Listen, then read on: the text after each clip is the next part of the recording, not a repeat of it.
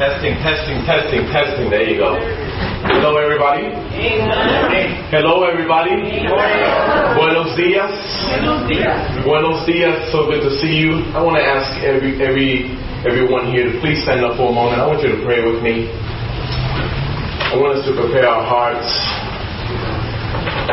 I know that we are dealing with our challenges with the technology, but don't you worry about that. God is good. Yes. Amen. Oh, I can't hear you. I'm by myself. I said, don't you worry about that. God is good. And all the time. God is good. All the time. And all the time. Amen. Amen. I want you to bow your heads with me. And I want you to pray with me, please. I want you to pray with me. Amen. I want you to focus everything that you have on the Lord right now. Because He is worthy. He is worthy to be praised. He is in this place. He's working it out. Don't worry about the differences, the indifference, and all those other things. God is working it out. God is working it out. Father, we love you this morning. We praise your holy name. We magnify your holy name. We thank you for this space, for this room, for this area. We thank you for carving out this time, Lord God, for us to be gathered together this morning like this in your presence. We are networking, we are fellowshipping, we are interacting. We've been interacting with one another, but that's not what matters. What matters is that we are worshiping you. That is why we are here this morning. That is why you bring us out as a community of believers, as a family, as the family of God. Help us to zero in on that. Help us to root ourselves in that truth, in that reality that you are in this place and that you are worthy to be praised in spite of and regardless of the setbacks in our lives, regardless of this pandemic, these constraints, these restrictions. You are worthy to be praised, and we are in this place this morning to give you glory and to give you honor with our lives, with our substance, with our first fruits from our lips and from our pockets. In whatever other way, Father God, you give us the liberty to do so. We are here this morning to praise your holy name. Help us to focus in on that this morning, Lord God. Help us to dispel, to dismiss, to denounce everything else, to forsake all distractions around us this morning, Lord God, and in our lives, the naysayers, what the government is saying, what the CDC, help us to put all those things aside for a moment, Lord God, and this morning to root ourselves in genuine worship, Lord God. Help us to do that this morning, Father, because you want to speak to us now. You want to speak to us this morning from your word. And you want us to really hear you this morning. You want us to hear you loudly and clearly without any distractions or hindrances or obstructions. You want us to hear you clearly because the most important thing that we can do this side of heaven as believers, as children of God, is to be sensitive to your voice by your Holy Spirit and then to live it out. There's nothing more important than that. We love you this morning, Father, and we thank you once again for this space and this time. In Jesus' wonderful name. And all of God's people say, Amen. Come on, all of God's people say, Amen. You may be seated. You may be seated. I pray that you take your Bibles out if you have them this morning. This morning we are coming from 1 Thessalonians 1 Thessalonians chapter 4 is the traditional passage that's related to the rapture. Although I may not, the, the, the lesson this morning, the emphasis this morning is not the rapture, although there, I might touch on it here and there. The emphasis this morning is on the promises of God. That's the theme. I want to talk about the promises of God in, in a very, very brief, in a very simple way kind of to help us root ourselves in the substance of God's promises because it is so easy, isn't it not? It is so easy in the times in which we live in with all that is happening around us to be listening loudly and clearly to the voices that are contrary to the voice of God and to kind of consume ourselves with that voice or those voices and to kind of lose our sensitivities for the voice of God or the promises of God. 1 Thessalonians chapter 4, 13 through 18. Some of you were looking at me like, okay, give me the verse, give me the verse. You gave me the chapter, give me the verse. Isn't that right, Michelle? Okay, give me the verse. Give me the verse. Stop playing around. 1 Thessalonians chapter 4, 13 through 18. When you find it, please say amen. amen. One more time. Please say amen. Amen. amen. Thank you, Jesus. Thank you, Ron. Read with me, follow along with me. And um, by the way, I'm going to be reading to you this morning from the New King James Version. It says, But I do not want you to be ignorant, brethren. That's you and me, by the way. Concerning those who have fallen asleep, lest you sorrow as others who have no hope. For if we believe that Jesus died and rose again, even so God will bring with him those who sleep in Jesus. For this we say to you by the word of the Lord, that we who are alive and remain until the coming of the Lord will by no means precede those who are asleep. For the Lord himself will descend from heaven with a shout, and with the, and with the voice of an archangel, and with the trumpet of God. And the dead in Christ will rise first. Then we who are alive and remain shall be caught up together with them in the clouds to meet the Lord in the air, and thus shall we always be with the Lord. Therefore, comfort one another with these words. Therefore, comfort one another with these words. A short time ago, by the way, I should ask you right now, how many of you eh, really, really appreciate this the, this part, this material hanging over your head. Amen. amen. Amen. Thank you, Jesus. Well, a short time ago, Vet and I went to the supply store to purchase these materials, these materials uh, related to this tarp that you see over your heads right now. And while we were there, there was something that I realized. We, Vet and I were walking through the store, and I realized that the store was really stocked up if, if you could think of the item, if it's related to tarps, that store has it in stock. They pretty much have everything associated with tarps in that store. And I thought about that a short, for a short time afterwards.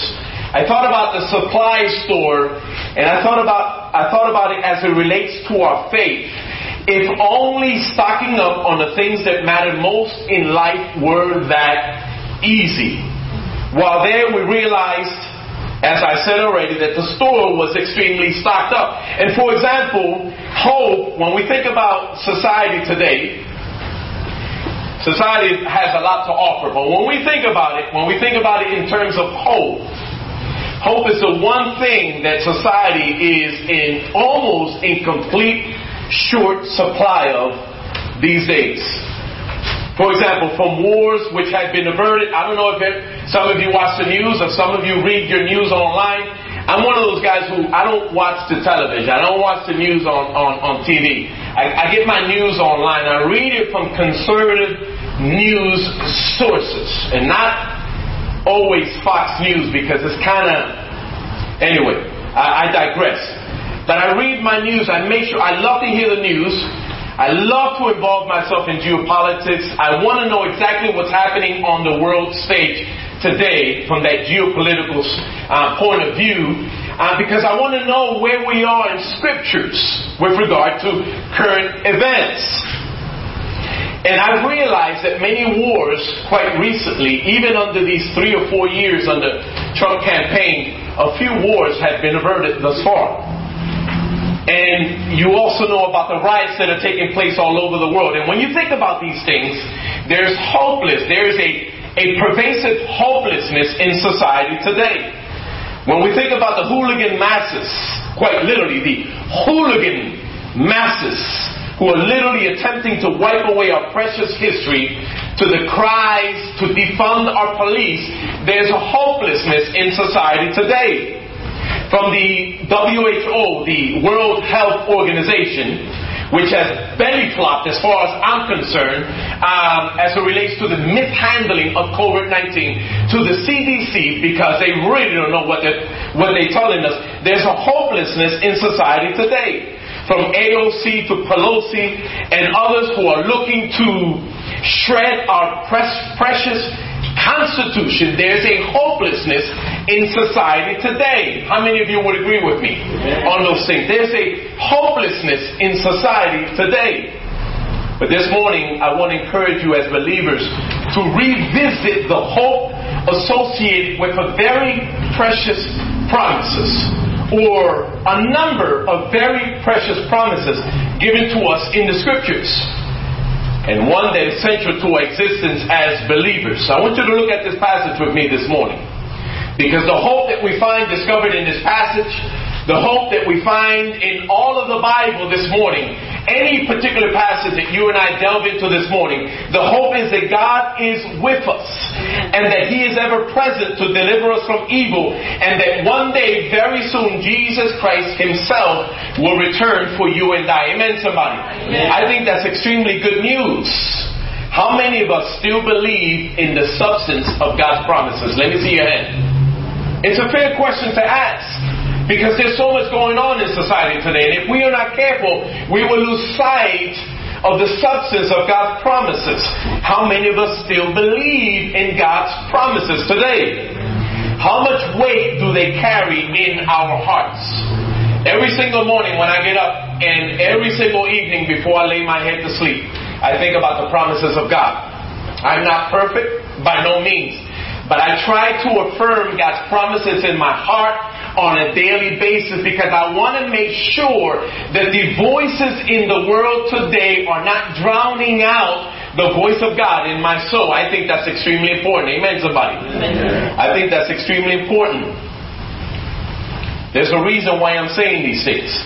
In Luke chapter 18, verse 8, Jesus Christ said, When the Son of Man comes, will he really find faith on the earth?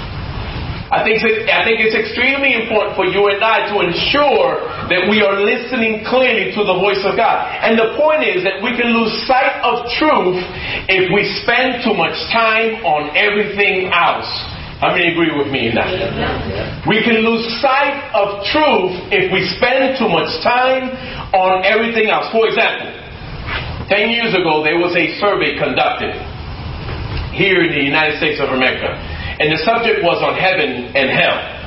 And thousands of individuals were questioned on whether they still believe in heaven and or in hell.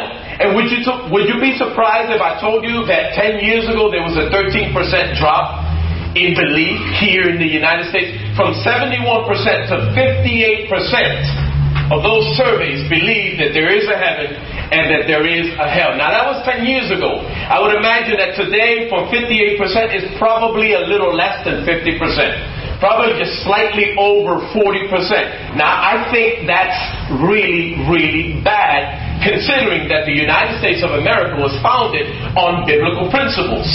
We're talking about the hope of God this morning.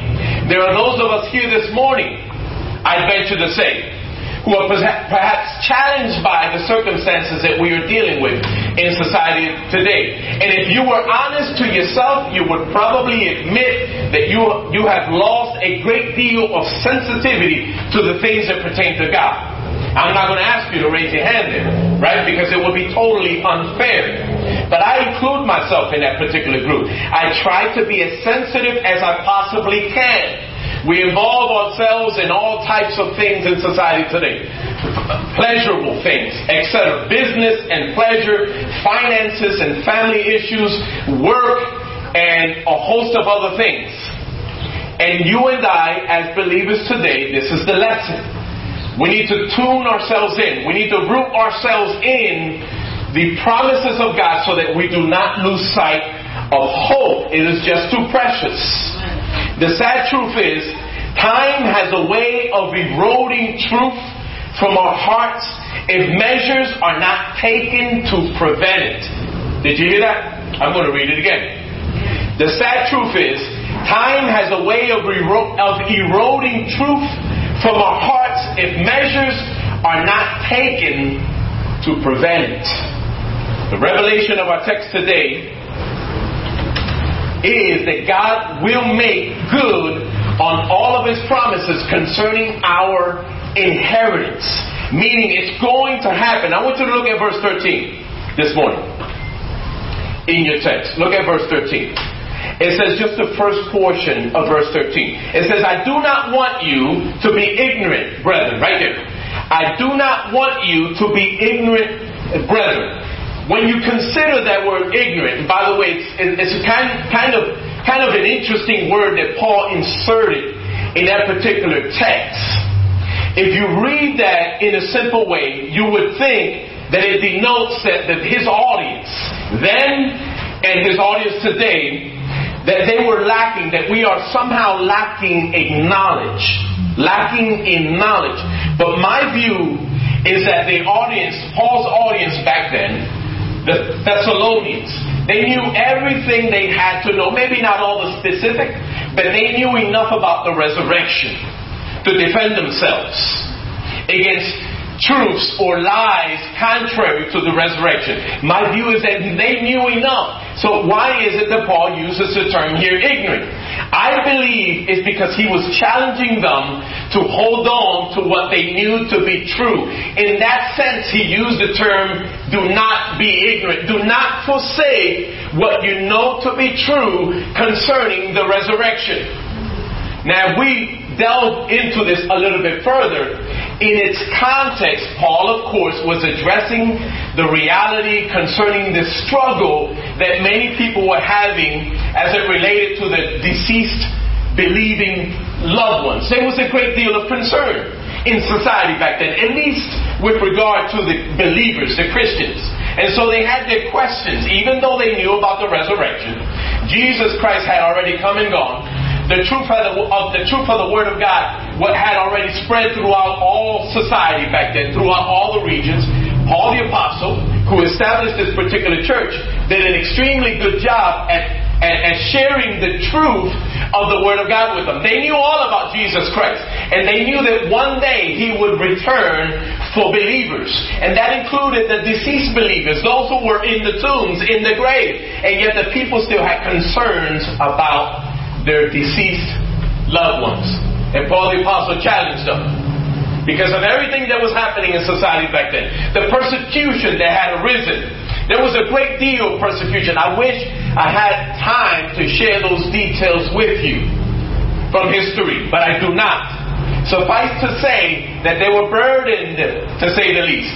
And Paul had to encourage them to hold on to the truth of the Word of God as it related to the resurrection that will take place one day um, of their deceased loved ones. How many know that one day, one day, if you and I are still alive, the rapture of the church is going to take place? How many know that? How many believe that? Amen. Not everybody believe that. Just kidding. How many know that one day when the res- when, when, when the rapture takes place, that the dead in Christ will rise first? Now, now, by the way, we have to be honest here that it's talking about, it's a reference to the physical body. Because as the Word of God teaches me, as I understand it, when a believer dies, he instantly goes to heaven. There's no, no dormant state, no intermediate state. I don't believe that. I don't believe that. Souls do not sleep in the grave until the resurrection. I do not believe that. And neither do I believe that Paul, Paul the Apostle taught that. It was a reference to the physical bodies, that one day the, this immortality, this mortality will take on immortality. There will be a, a transformation of sorts of this physical body and a reunion in the clouds between the body and the souls of our deceased loved ones. And Paul kind of had to encourage his believers back then with this particular truth, but he challenged them not to allow the circumstances in their lives to cause them to forget the truth of the Word of God. I think that's extremely important for us to remember. So, in the midst of your difficulties, do not forsake what you know to be true. Do not be ignorant of that fact, is what Paul the Apostle is saying. Now, it's true, the difficulties can, in fact, make us stronger. How many know that? Yeah. Difficulties can, in fact, make us stronger, but only when we stay the course. This pandemic is huge. It's, it, it has impacted us in more ways than we care to imagine in extreme ways. And in some, in some, in some ways, in some areas, you know, this COVID-19 is still, It's still developing, it's still moving, it's still rampant. In some communities, I'm not sure where it is in the nation, but there are some cities who actually backed off from the guidelines, or rather, uh, reinstated some strict guidelines. And with great deal of necessary. Because people are not being careful. People are not being careful. I'm not sure what that was. And we need to be careful. And that's, I believe, what we're doing here. We are socially distant. Some of us are wearing a mask, but it's taking its toll on your, in your heart, hasn't it not? And if you were honest, you would admit that this circumstance that we are going through has indeed taken its toll on your heart. And that's what I'm speaking to this morning in this in this word with this particular lesson. We need to be assertive, we need to be vigilant with the things that pertain to God so that we do not become disheartened. Paul the Apostle moves on, and in this text he presents a twofold message. Number one, he says to his audience back then, he says, one day there will occur a resurrection of deceased, deceased believers. And secondly, one day there will be a rapture of living believers. That's extremely great news. That's extremely powerful news. And I believe, as I said already, that we are, as believers, supposed to root ourselves in that truth and not lose sight of the promises of God. One day He's coming soon. How many know that? Let me see your hand if you know that one day Jesus Christ is coming soon. He's coming for us, people of God. One day, and it's going to happen in a twinkling of an eye just like that, we're going to be snatched away and we are going to spend eternity with the Lord. There's going to be a new heaven. Amen, somebody. There's going to be a new earth, and we are going to spend eternity right here. By the way, Ram, I, I know you probably thought you had dibs on this property on the other side. I. Don, I know you've been here like forever, but I got dibs on this property. I beat you, I beat you to it. You had to put your request form in, and, and you didn't do that. You, you didn't do that. And so the relevance of this message, it has to do with the mental burden that we tend to live, that we tend to live with while going through our day-to-day troubles. We all live with a general concern for life, don't we? Let me see. Come on, let me see. Admit that with me this morning. We all live with a general concern for life. Uh, secondly, we all worry about loved ones. Number three, and to some degree, we all worry about death. I don't know about you, but from time to time I worry. That's why I ride my bike as often as I do, because I want to be as healthy as I possibly can for me, for my wife, my family, and for all of you. And I think you do the same thing as well, right? Amen, somebody. So, what Paul is saying to us is do not lose sight of the facts while you wrestle through life. Because if we are not careful, we can easily become disheartened. Look at verses 16 and 17 with me this morning. It says, For the Lord himself will descend from heaven with a shout with the voice of an archangel and with the trumpet of God, and the dead in Christ will rise first. Then we who are alive and remain should be caught up together with them in the clouds to meet the Lord in the air, and thus shall we always be with the Lord. And thus shall we always be with the Lord. This is our hope. The resurrection is at the heart of Christianity. The, this idea that one day we will spend eternity with our Lord and Savior Jesus Christ. If it were not for the idea, for the truth of the resurrection, you and I would not be sitting here this morning. Christianity is based upon the reality of the fact that one day soon there will be a resurrection and that we will be translated and that we're going to spend eternity with our Lord and with our God. That is the truth of Christianity. In spite of the process that we find ourselves in, one day we will be in glory. Now I want you to note the strong emphasis in that particular, those verses that we read. The certainty of the event. And if you need to look down on your page, look down on your page again and read those two verses again to yourself.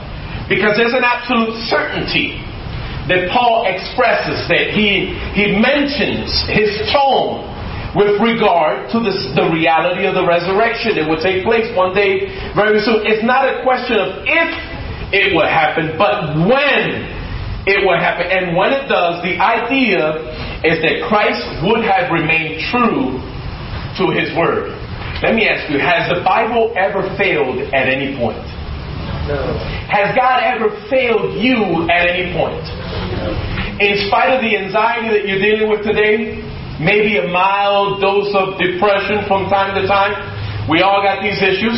I remember in January and February, I got sick. And of course, the doctor has cleared me. I stayed away. I don't know if you remember, I stayed away for two weeks in a row. Pastor Roy preached for two Sundays in a row, January, February sometime. And it's because I believe I had contracted COVID at that time. But I stayed away and I did not interact with anybody, not even my wife. We got a futon in the living room, and one of us spent some time there while the other one spent some time in the, in the bedroom. And that's how we handled it. Because I, I lost my ability, almost my ability to breathe. I had a high fever, no sneezing, no coughing, just fever, and I could not breathe. Of course, I went to the doctors, they took care of me, etc. And so the point of that is that I'm living with concerns as well. And yet the reality is that I do not allow my thoughts about COVID 19, I do not allow my thoughts about my health, my family, or the church, or anything else to deter me, to bring me to a place where I'm somehow dismissing the truth of the Word of God, the reality of the gospel of Jesus Christ in my heart, in my soul, and in your life as well. Amen, church. Amen. I think the truth of the gospel is extremely important, and we need to do everything we possibly can to remain as sensitive to the Word of God as we possibly can. This is not a season for the church to fall asleep in no way, shape, or form. Where are you with your faith this morning? Where are you with your sensitivities to the gospel of Jesus Christ? Where are you with your sensitivities for when you choose, when you determine in your heart to come to church, to come to fellowship? Let me ask you this why is it you come to church?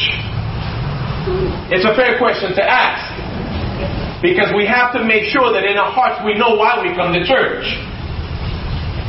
I'm hoping and I'm praying that our online audience can indeed hear what I'm saying this morning, right? Did we get that straight? We go, okay, good. Tim said, yeah, big thumbs up. And, I, and I'm grateful to that because these are difficult times. The challenges are huge in society today. And just like that, you and I, if you were honest along with me here this morning, just like that, we can make a decision to stay home. Just like that, we, we easily make a decision not to pick up the Word of God. How many of your Bibles at home have a layer of dust on it. Don't, don't answer. Don't answer. But it's the truth. You know exactly what I'm saying. It's because the truth is that these are difficult times. And difficult times, if you stay the course, will make you stronger. But if you, if you lower your faith guard, they will compromise your faith. They will weaken your faith. And at the end of the day, you will find yourself wrestling with the things of God rather than, rather than succeeding in the victories that God has in store for us. Yeah. This is not the time for the church to fall asleep. In no way, shape, or form. This is not a season for us to lose sight of God's promises. It's the promises of God in my heart which serve to nurture the hope that I live with. How many of you know that we that we that we live with a living hope as believers? How many have living hope in their hearts? Amen. It's a hope that has not brought me any shame whatsoever. Not even a little bit. I have a joy in my heart today that's priceless because of the promises of God that I that I harbor, that I hoard, that I protect, that I nurture in my heart. And as believers, it's extremely important to guard these things. This is a hope that started long ago, even long before the New Testament. This hope goes all the way back to the book of Genesis, all the way back to the very beginning of time. God reaching into society, reaching the hearts of mankind with a living hope, and it has always been centered on Jesus Christ Himself. Amen, somebody. Let me, let me see your hand if you're with me on that. It has always been centered on Jesus Christ. In the Old Testament, they were living with it, the hope that one day, one day Jesus would die on the cross. Today we live with the hope knowing that Jesus has indeed died on the cross and that one day we will be snatched up and spend eternity in glory with our Lord and Savior. I think that's important to say, and that's why I'm belaboring this point. It's the only point that I have for you this morning because it's significant. It's extremely significant. I talked to some of you, and some of you have indeed become disheartened because of the circumstances that you're dealing with today. I, I, I know what you're going through. We all have been there to some degree. And it's important to hold on to the Word of God. In John 3.16, even though this message of hope goes all the way back to the beginning, in John 3.16, Jesus Christ announced it loudly and clearly when he uttered those words to the masses before him. For God so loved the world that he gave his only begotten Son, I don't hear you, that whosoever believes in him should not perish, but have everlasting life. That's the hope that I'm talking about here this morning. And he then continued to reinforce that promise throughout his ministry. For example, make note of this. John 11, if you want to go there, you can. John 11, 25 and 26. Jesus Christ was talking to Mary, to Martha, to those people in that particular area in Bethany, Jericho, that particular region. And he says to them, Jesus said, I am the resurrection and the life. He who believes in me, Though he may die, he shall live. And whoever lives and believes in me shall never die. Do you believe this? That's how he concludes verse 26. And let me ask you, do you believe this? The statement that Jesus Christ made was on the subject of the resurrection. He said, I am the resurrection and the life. He who believes in me, though he dies, yet shall he live. In Christ there is no death. So the next time you think about death, the next time you think about your ailing body, and some of you are really struggling in that particular area, remember the promises of Jesus Christ when He says to you loudly and clearly, I am your resurrection, I am your life. We got to be careful with these things. What does Paul say in the this fourth chapter of the book of Thessalonians? He says, Don't be like the unbelieving world around you because they are troubled by every little thing that occurs in their lives. You and I, as believers, are supposed to be different than that. Because our hope is not the hope that they live with. We have a living hope. Their hope is not alive like yours is. Our, our hope possesses, it is so wonderful, so powerful, it's almost tangible. That's how glorious the hope is that you and I live with as believers. Jesus asked them, do you believe this? And I think that's the million dollar question. Mary and Martha, as we think about that particular story, because it serves as a great illustration to the point, they wrestled with it at first. But then they realized that Jesus Christ was looking to challenge them to accept His word in a personal and immediate way in their lives. He says, I am the resurrection and the life. And Mary and Martha, I, I, we know that you are. We know that one day there will be a resurrection and a life. But yet Jesus Christ was speaking in context to their brother being dead and in the tomb. And at this point, he was already in the tomb for four days. Jesus says, I'm here to raise your brother from the dead. I am the resurrection and the life. And finally, it dawned on them that Jesus wanted them to take his words personally. That he was actually present to make a difference in their lives. And I think that's important to say because we know the scriptures, we know the word of God. Some of you have been coming to church for 60, 70 years, and you know the word of God, but it's, it's more important to, to take heart in the promises of God, to take heart in the Word of God when things are not going so well in our lives. Because that's when we're really challenged.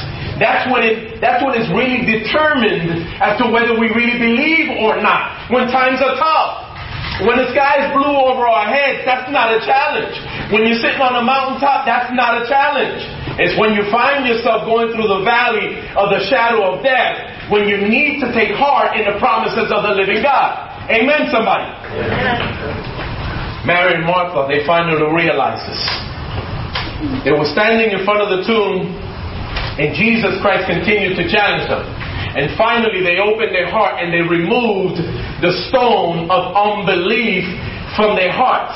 And as soon as they did so, that is when Jesus Christ turned around, he faced the tomb, and he cried out, Lazarus, come forth! And that's when their miracle took place, when they believed. God is looking to do extraordinary things in our life, but we must believe. Now, I'm not asking you or challenge you to believe in some fanatical way. I'm not one of those guys. Not so. Name it, claim it, blab it, and grab it. That's not me.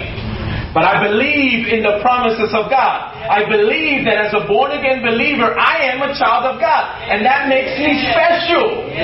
Amen, Don. That makes me special. I'm not in that camp over there. I'm not hopeless like the unbelievers living around us.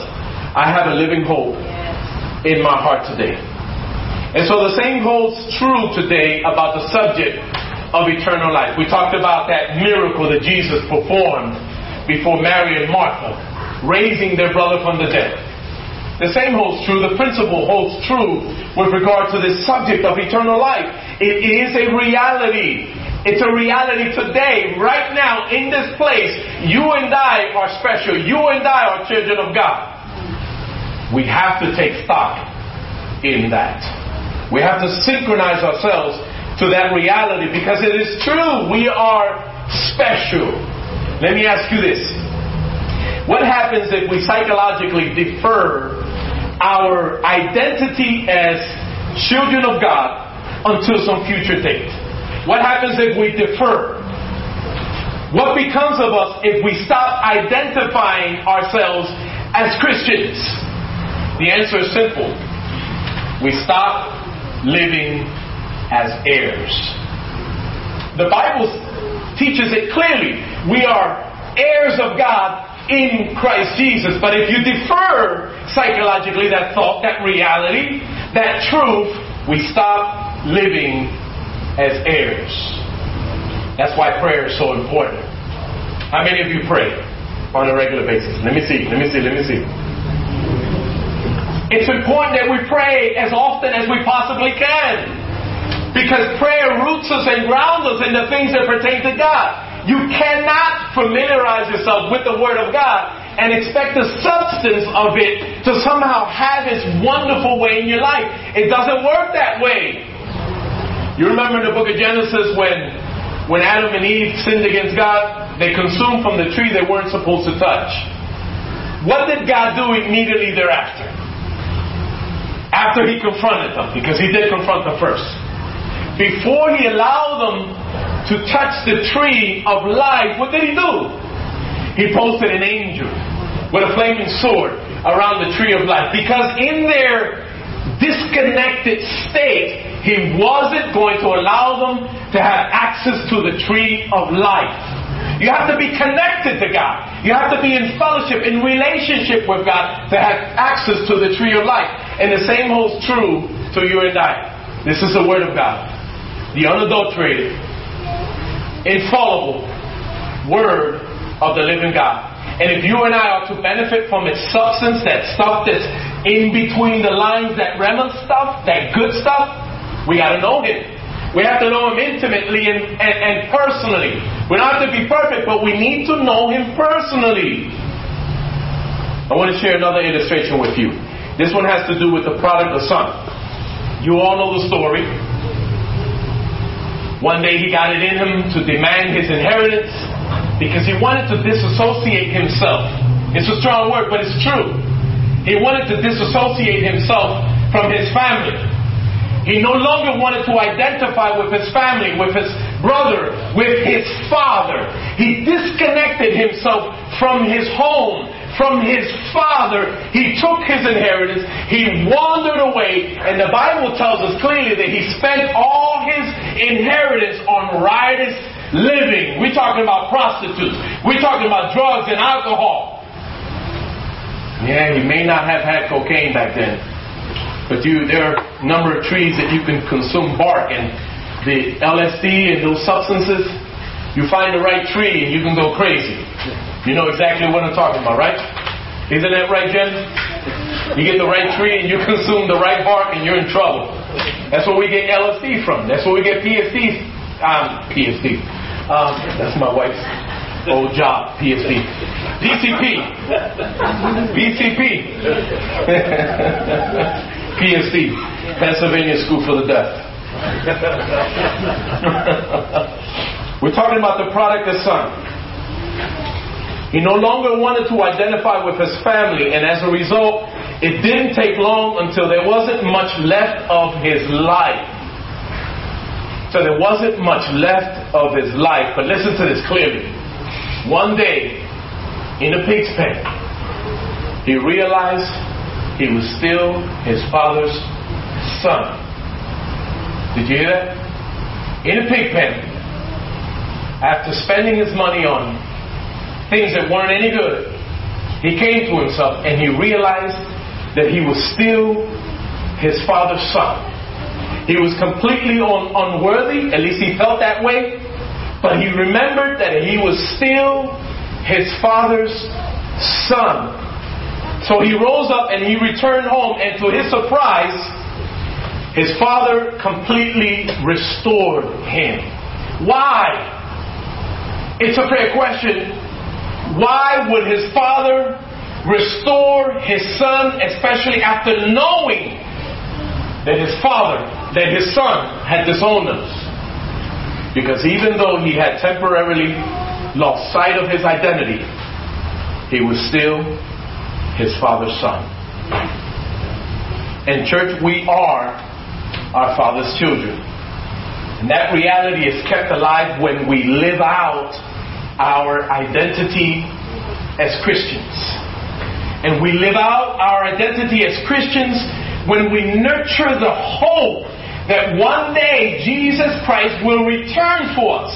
So, in spite of the difficulties, in spite of this pandemic, in spite of the restrictions, we are unable to meet and to greet. I miss greeting you. I miss hugging you. You know, it, uh, it's burning my heart not being able to touch you, not being able to reach out. Not sure if you noticed, I hung out up here the entire time because I didn't have my mask on. We're supposed to do the right thing for the sake of doing the right thing because it's important. And I know that. But I miss reaching across the aisle. I miss us greeting together the way we used to. But one day, with the Lord's help, it's going to happen again. Anyway, that's why, that's why Paul ended. Look at the last verse in our text. Because Paul intentionally ends this text with the words, therefore comfort one another with these words. We're talking about a living hope. We're talking about a resurrection. We're talking about Jesus Christ being with us. We're talking about His words. They're words of life. His words were not returned void. He made the statement that we are children of light. He made the statement that He is the resurrection and the life, and one day He will fulfill those words in our lives. You can bank on it. It means that we must know this truth personally and share it as inspiration to others. How vigilant or diligent have you been in sharing the hope of Jesus with the unsaved friends in your life? We have a living hope. Jesus knew there would be difficult times, but we have a living hope. I want to close with a couple of verses. I love the fact that Jesus spent a great deal of time in the Gospels. If you are someone who has enjoyed reading through the Gospels, you would, you would have already noted that Jesus spent a great deal of time in prayer. In fact, he retreated as often as he possibly could to pray because he knew that was his lifeline to God the Father in heaven. He prayed often, and in John chapter 17, he prayed for the believers then, just like he prayed for you and I today.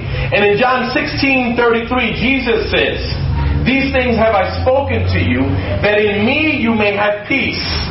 In the world you will have tribulation, but be of good cheer. I have overcome the world. Amen, church. Amen. In Romans 15 13, you might want to put this down on your notes. Romans 15 13. Paul the Apostle says, Now may the God of hope fill you with all joy and peace in believing, that you may abound in hope by the power of the Holy Spirit. I'm going to read that one again. I like that one. Now may the God of hope fill you with all joy and peace in believing that you may abound. That's a very significant word in the text. That you may abound in hope by the power of the Holy Spirit. And if you go back to your rooms, to your living rooms, to your homes, and you read that particular chapter in its context, you will find out that to some degree Paul the Apostle was addressing the issues, the circumstances, the difficulties that they were going through then, the difficulties that you and I go through today. And yet still he says, listen, stay rooted and grounded in the hope that is in Christ Jesus by the power of the Holy Spirit. And the last verse that I have before you, Joshua 1, verses 8 and 9. It says, This book of the law should not depart from your mouth, but you should meditate in it day and night, that you may observe to do according to all that is written in it. Do you hear that? That's a challenge right there. For then you will make your way prosperous, and then you will have good success. Have I not commanded you? Be strong and of a good courage. Be not afraid, nor be dismayed, for the Lord your God is with you wherever you go. Stand with me, church. If you are able. And I want you to think about this hope that we've been talking about here this morning. I want you to think about the hope that you entertain every single day of your life.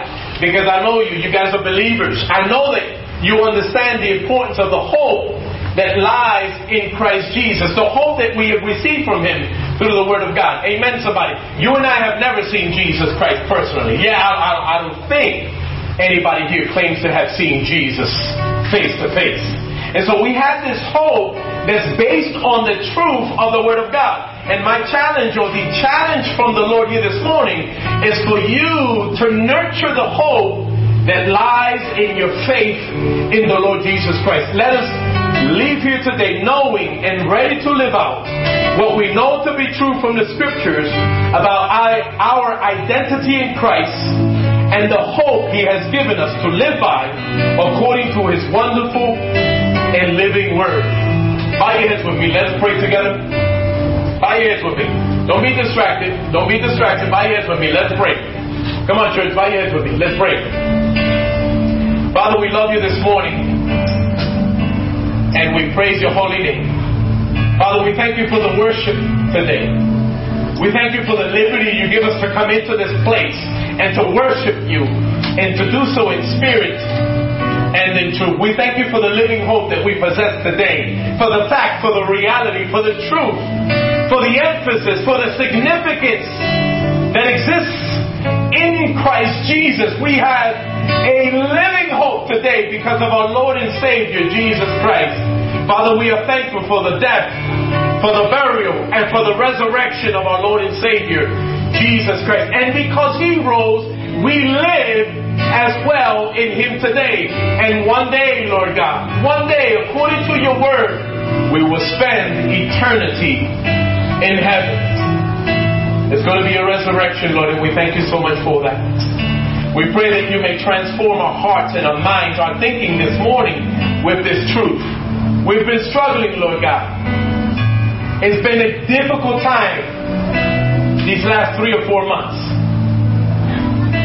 But you've been with us. You have never left us. You have not forsaken us. You have not abandoned us.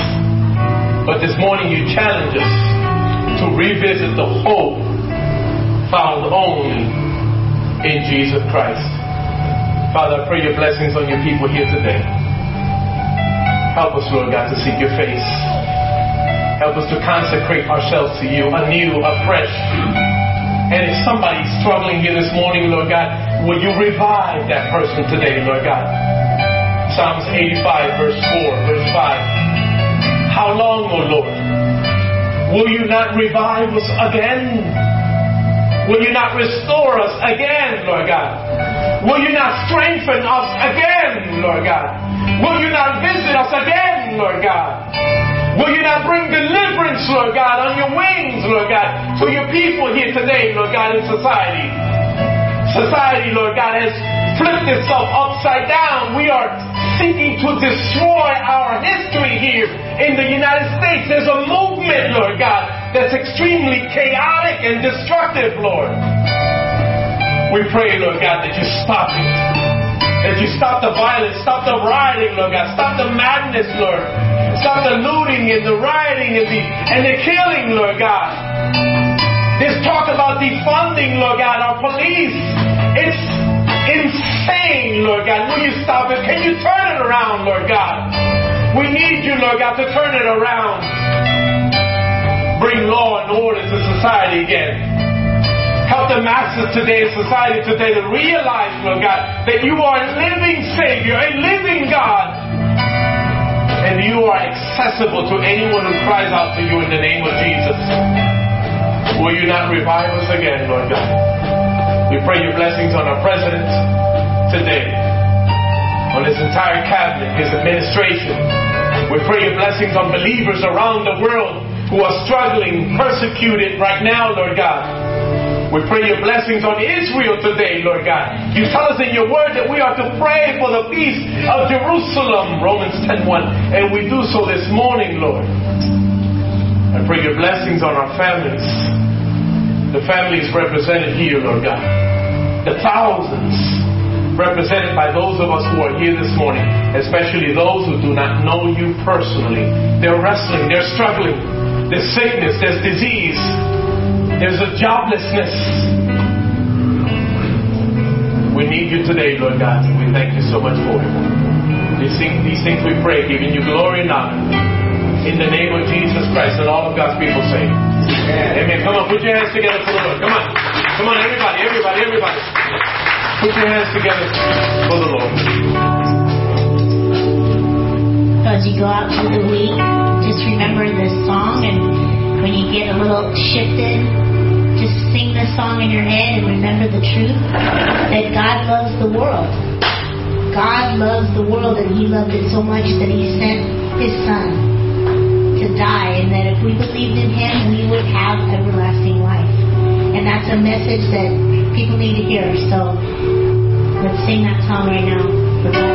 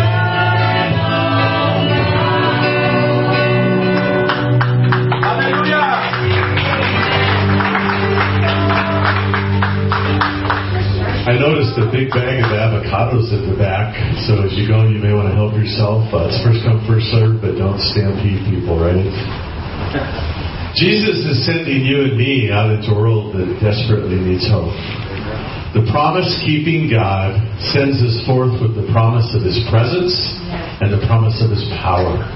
And so I want you to leave this place this morning on the one hand celebrating that we are people of hope. Yeah. But I want you to go also with the realization that your neighbors, your coworkers, people around you lack hope. They are people without hope, and they need the hope that you and I have, right? Yeah. Lord, send us forth now in the power of your word, empowered by your Holy Spirit to take the truth of your hope to a world that desperately needs to know Jesus. And we give you thanks together for doing that in the name of our Savior Jesus. Amen. Have a great week and carry the hope of Jesus with you.